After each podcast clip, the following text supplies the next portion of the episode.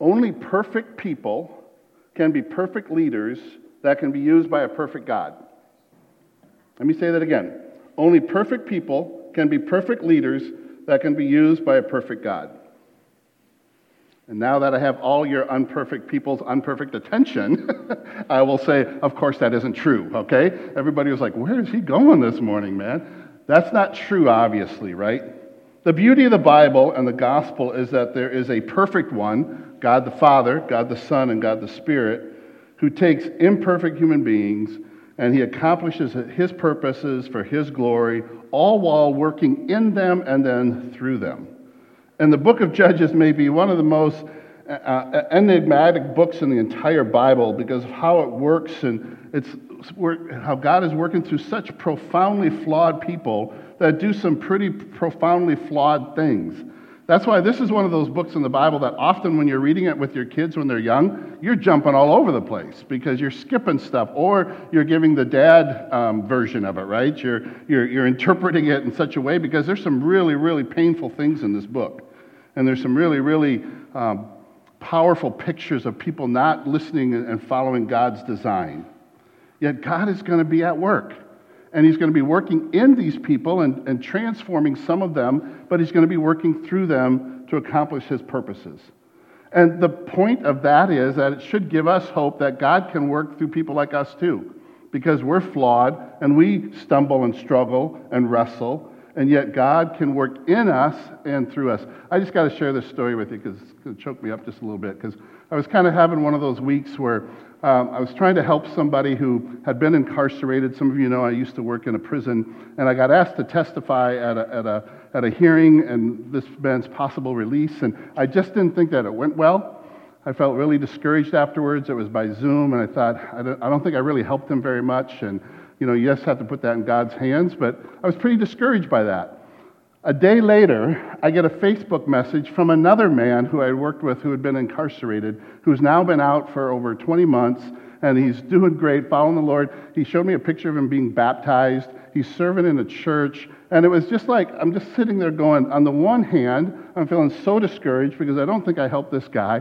On the other hand, another guy says, Hey, when I was in that program in the prison, it changed my life. And this is what God's doing. He's on the board of a ministry now. And I'm sitting there going, okay, this is how God does things.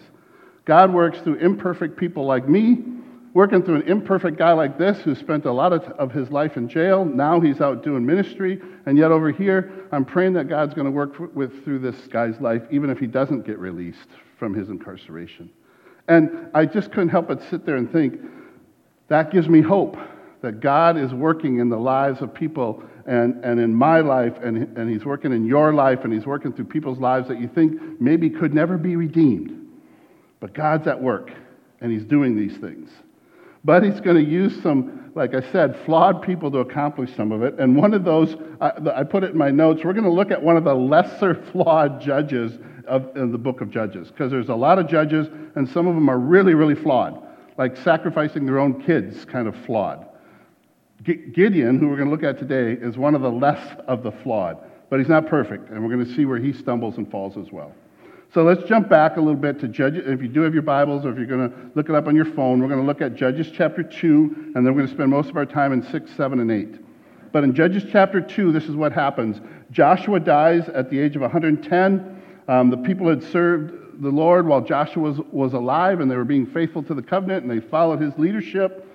But then in uh, Judges chapter 2, verse 10, it says this Another generation after them who did not know the Lord or the work that he had done for Israel. Another generation rises up, and for some reason they hadn't done a good job, and this is something that happens. And parents, I just want to challenge you and encourage you with your responsibility of passing these things down to the next generation. But for some reason, this generation grew up and they did not know the work of the Lord, and they did not know what the Lord had done in Israel. And in fact, in, verse, in Judges chapter 2, verse 11, it says, And the people of Israel did what was evil in the sight of the Lord, and they served the Baals. They started serving the gods of, of the people that they were going in to conquer, the people that were living around them. They had gods, and they started serving those gods and worshiping those gods. And so, what happens in the book of Judges is this cycle of sin and, and it's just a sad cycle that we see happen over and over. And, and it's not just in the book of Judges, we're going to see it later in the Old Testament as well.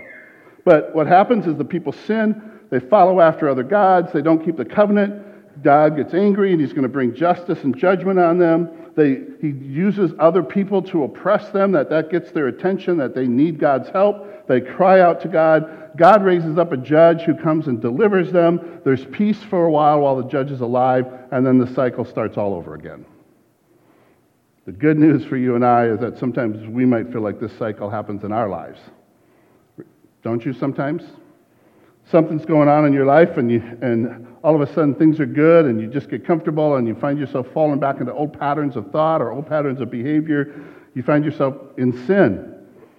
And then God might bring some sort of discipline on your life, and then you say, Lord, I need your help. And you cry out to Him, and He delivers you, and things get peaceful again, and you're just kind of doing your thing, and then all of a sudden you find yourself right back in that same cycle. It's a cycle that human beings find themselves in. In the book of Judges, we see it over and over again. But the Lord will raise up a leader to deliver them, and they were called judges.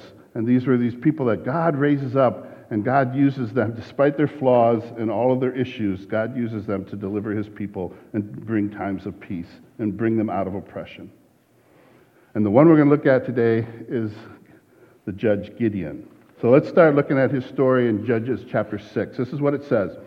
Judges 6:12 and the angel of the Lord appeared to him and said, "The Lord is with you, O mighty man of valor." Now just get that picture. Remember, I like to tell you to use your imagination because these are real people, real stories, real times in history. These things really happen. So here's this man, and if we look back just a couple of verses earlier, he's hiding because the enemies, what, what they were doing was they were waiting until harvest time, and then when the people of Israel would harvest, they would come down and steal their harvest. So he's kind of hiding. He's kind of doing his work in, in, in hiding, and then he gets called a mighty man of valor. It kind of makes you smile because he's in hiding when he gets called that. But an angel comes to him. Put yourself in his shoes. An angel shows up and calls you a mighty man of valor and says, The Lord is with you. But Gideon responds in a way that so many other characters in the Bible have responded.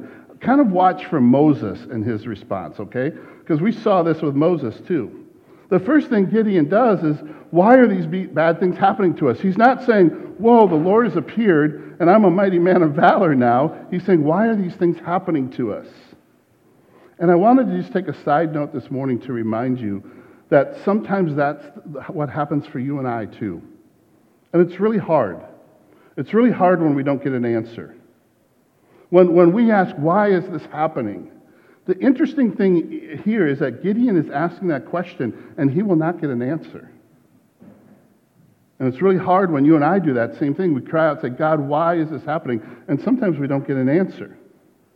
Or when we've been through something and we want to know why, and we want to know the good that's going to come from it, right? If you've been through something hard, you want to know that something really good's going to come out of it, and that there's going to be some sort of blessing in your life and some sort of way you're going to use that to help other people. And the reality is sometimes we go through hard things and we don't know why. And sometimes they're just hard things. This is not really popular, but something I've come to see that sometimes there are things that happen in our lives that we don't get the answer for and we just end up having to live with them. But we have to trust God as we live with them. We don't always get to know how this is going to help somebody or how this is going to change my character. And we sometimes just have to live with that. God's not giving me an answer. And Gideon doesn't get an answer. I just find it fascinating that he's asking, why are all these bad things happening to Israel? And God doesn't tell him. He was just told by God that God was going to use him to deliver his people. Now, how, how would you feel about that? If you were the one and something happened and you said to, to the angel, Why is this happening? And the angel says, I'm going to use you to help other people. You're like, That's not what I asked. I was asking why this happened. He said, I don't have an answer for you, but I'm going to use you. I'm going to work through you to deliver. So, like Moses, he comes up with all kinds of excuses. If you look through that passage a little bit, he's going to come up for excuses about why God couldn't use him. And I just find that fascinating. Have you ever been there? When we hear Moses, when we hear Gideon, we can say, Yeah, I've probably been there before. You feel God prompting you to something? I, that can't be you, God, because I could never do that. But God is calling him to do something, and he's making up all kinds of excuses. And he's calling him to do it through an angel. It's not like it was just like an impression. he's got an angel standing right there. And so then, through a miracle, God convinces him to listen to obey. God does this, this little miracle, and Gideon's going, Okay, all right, I see a miracle, so I'm going to obey you and I'm going to do what you asked me to do. And he was told to tear down the idols in his town and replace them with altars to the Lord. But he's still a human being and he's still a little scared about that because he thinks the town people are going to respond in a certain way. So he says to the Lord, All right, I'll obey you after the Lord showed him a miracle. And so he goes out, but he's going to do it at night. I'm not going to do it in the daytime when everybody can see me doing it. I'm going to go do it at night. So he still has this twinge of fear. He goes and does it at night. And then all of a sudden, the townspeople the next day still are like, What happened here? Who did this? And why is this happening? And so he has to go through this whole dialogue with the townspeople about the fact that what they were doing was wrong because he tore down the idols and they shouldn't have been worshiping idols. But at that same time now, the Midianites and the Amalekites are coming together to attack Israel. So he's dealing with the people of his town because he's doing what the Lord told him to do to tear down, to, to tear down the idols. And then he's got to deal with these two, uh, two armies, that two people groups that are going to come and attack them. And in Judges chapter 6, this is what happens. The people say, Hey, we want you to be our leader. We want you to help deliver us from these people that are coming. The Spirit of the Lord is on you. And the people of Israel rallied around him. And then this is what Gideon says. Okay, so get that picture. The Spirit of the Lord, it says, clothed him. And he saw a miracle. And he tore down the idols.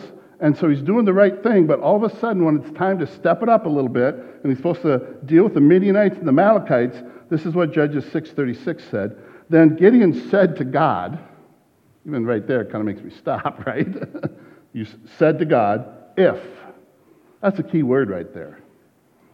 God had already told him what to do. God had clothed him with his spirit. God had told him that he was going to use him to deliver them from the Midianites and the Amalekites.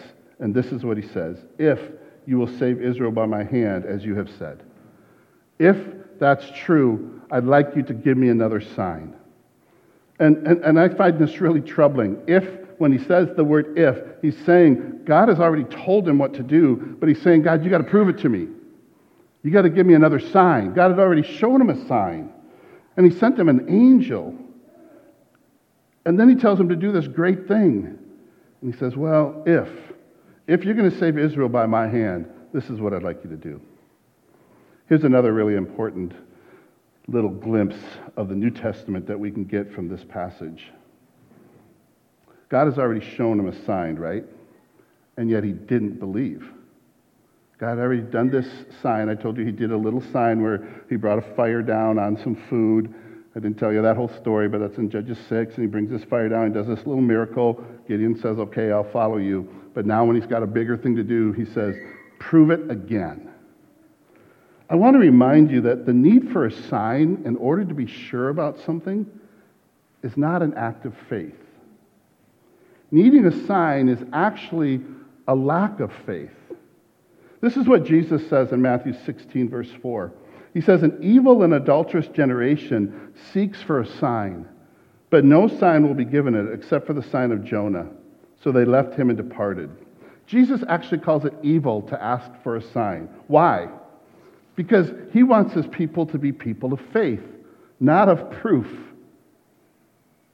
And here's what's really interesting, you guys. He had, in Jesus' case, he had done all these miracles, and now they say, Give us another sign. And Jesus looks at him and says, That's not going to help because you don't have faith.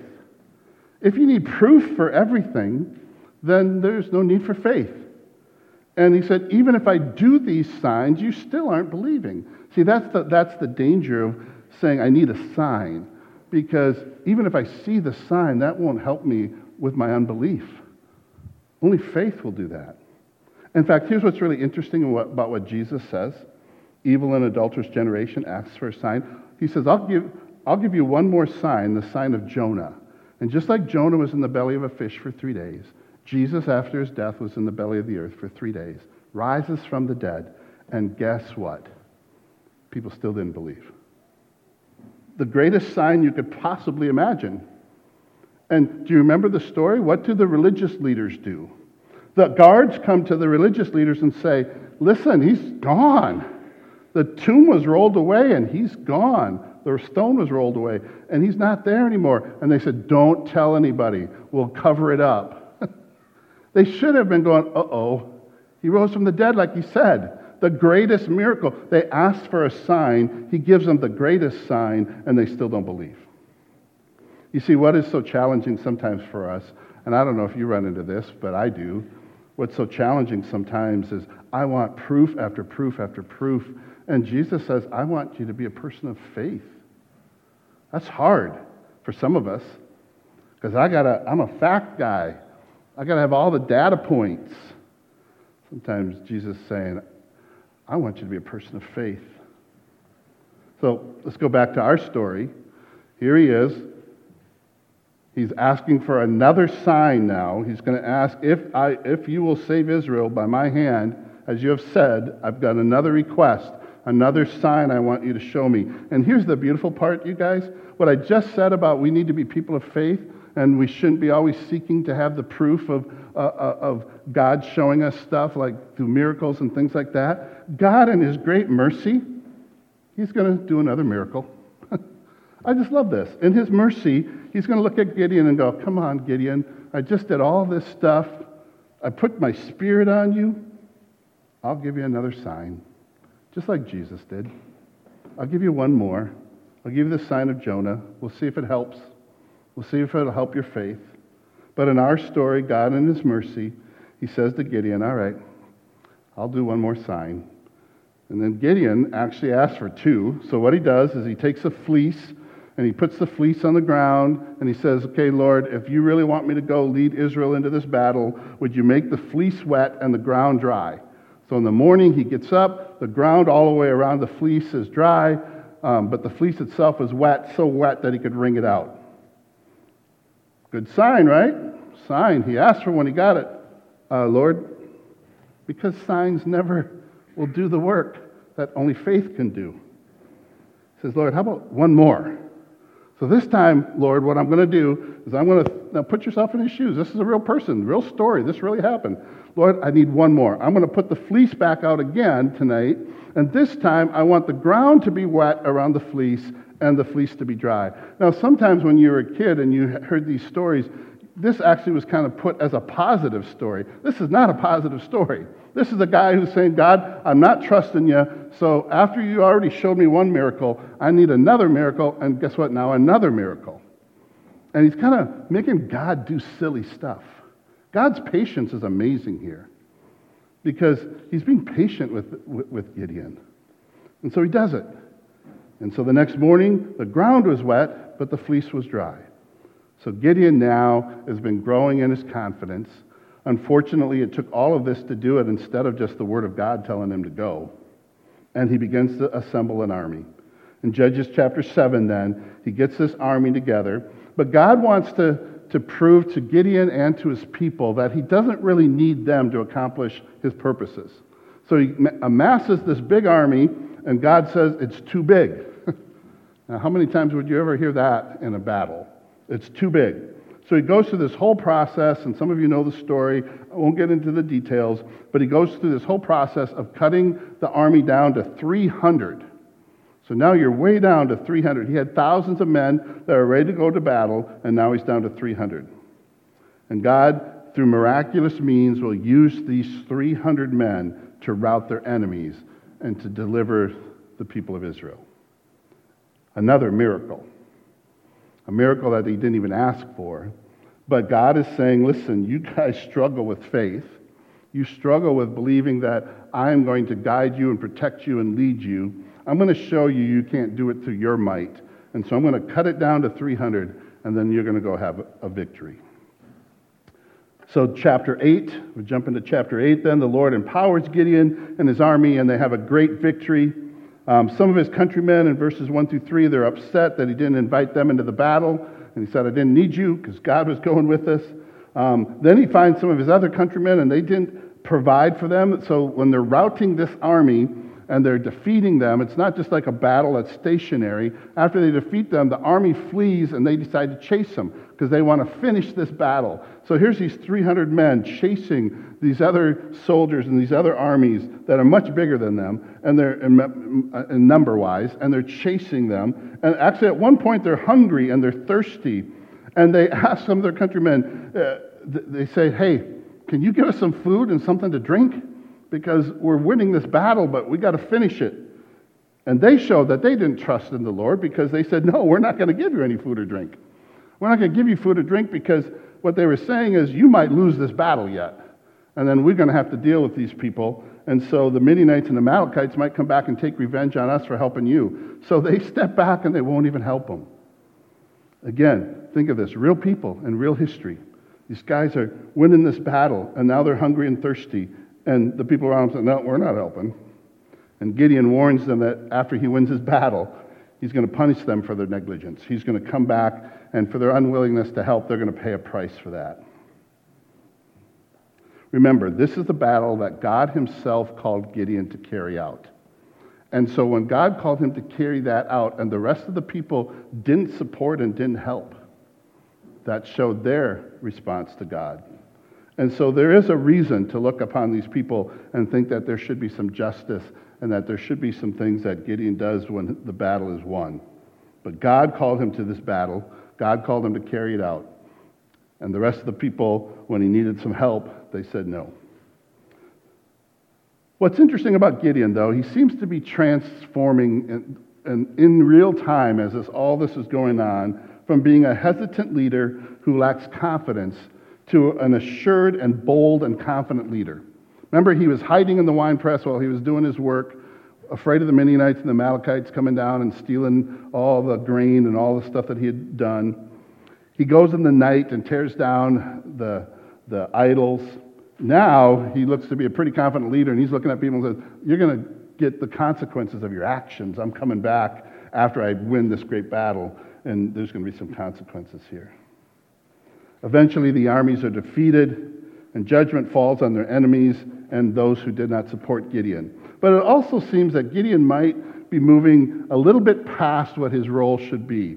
And he begins to be harsh in his response to those who didn't support him. They actually take him and, and, and whip them and do all kinds of stuff to them that probably was maybe more than what a godly leader should have done in order to bring about um, kind of the, the discipline that they were supposed to. God didn't tell him to do the things that he did when he brought this discipline on him.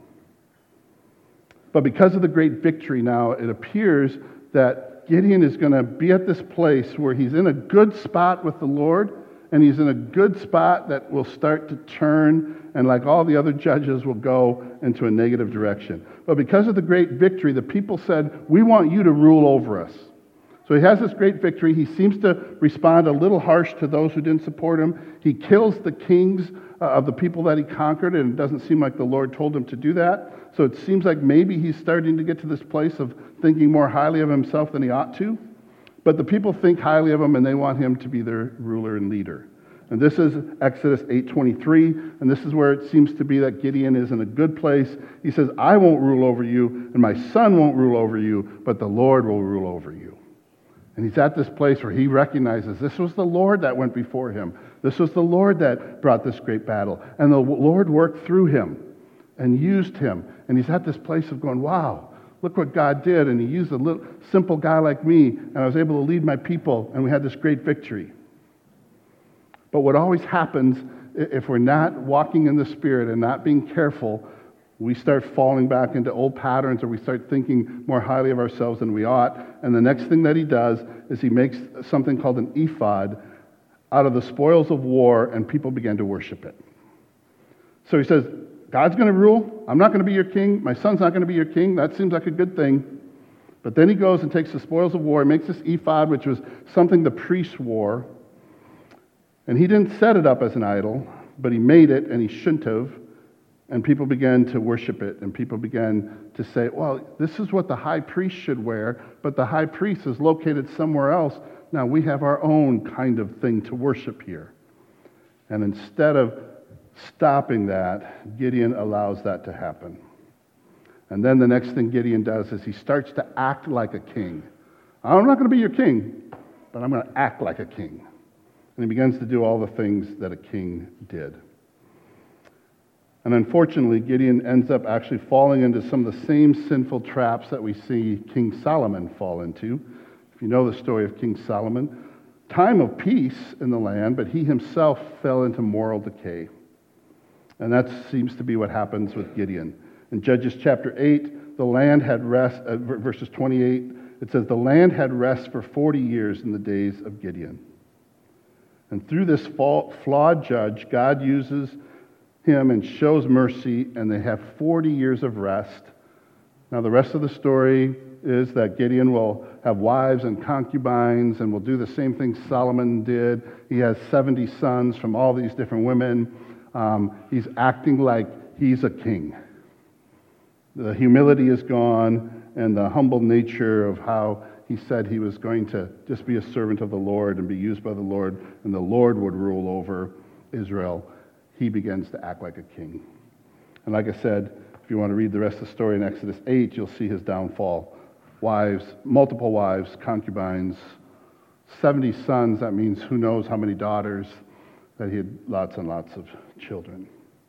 And yet, the amazing thing is that God uses this flawed judge to deliver his people and to bring about rest for 40 years, just like Solomon. There was about 40 years of rest during the time of Solomon, even with all his moral decay and struggle.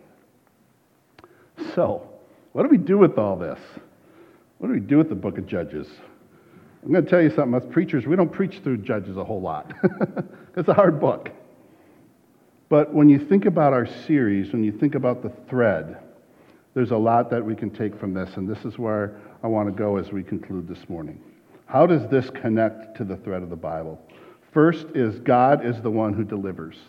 Throughout the whole Old Testament, we're going to see this theme over and over how God is the one who delivers. That's our trust as we move into the New Testament, that God is going to be the one who delivers. So we see in Judges that it's God who delivers.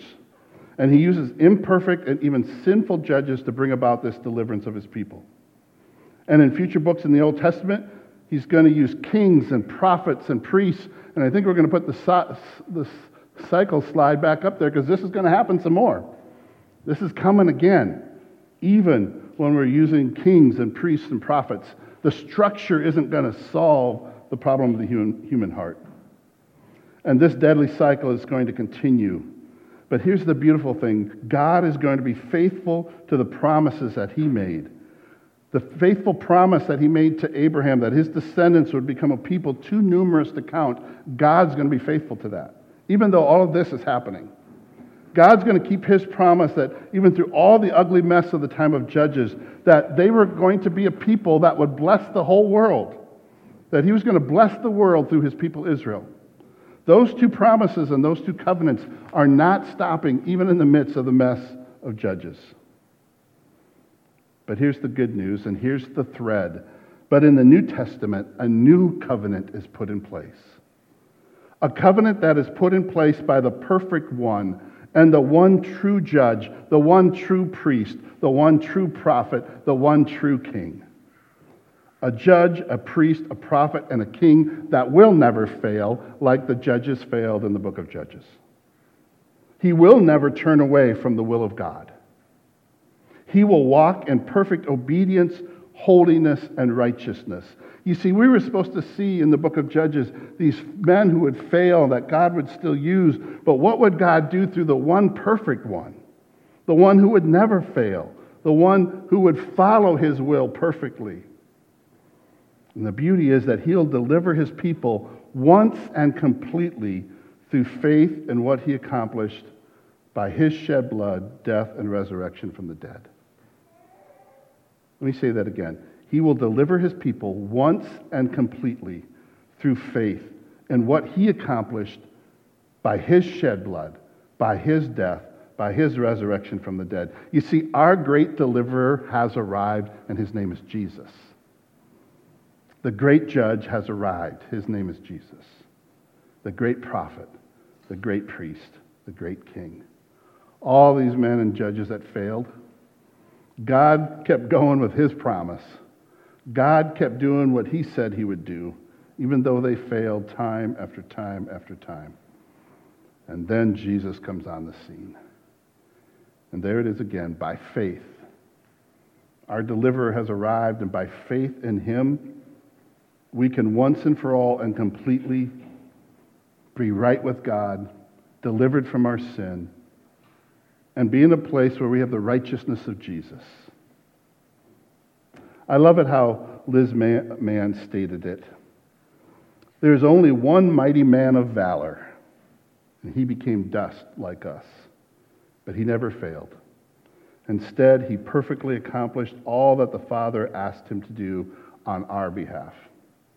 Because of him, we're saved from our enemies. And because of him, we're being transformed into mighty men and women of valor.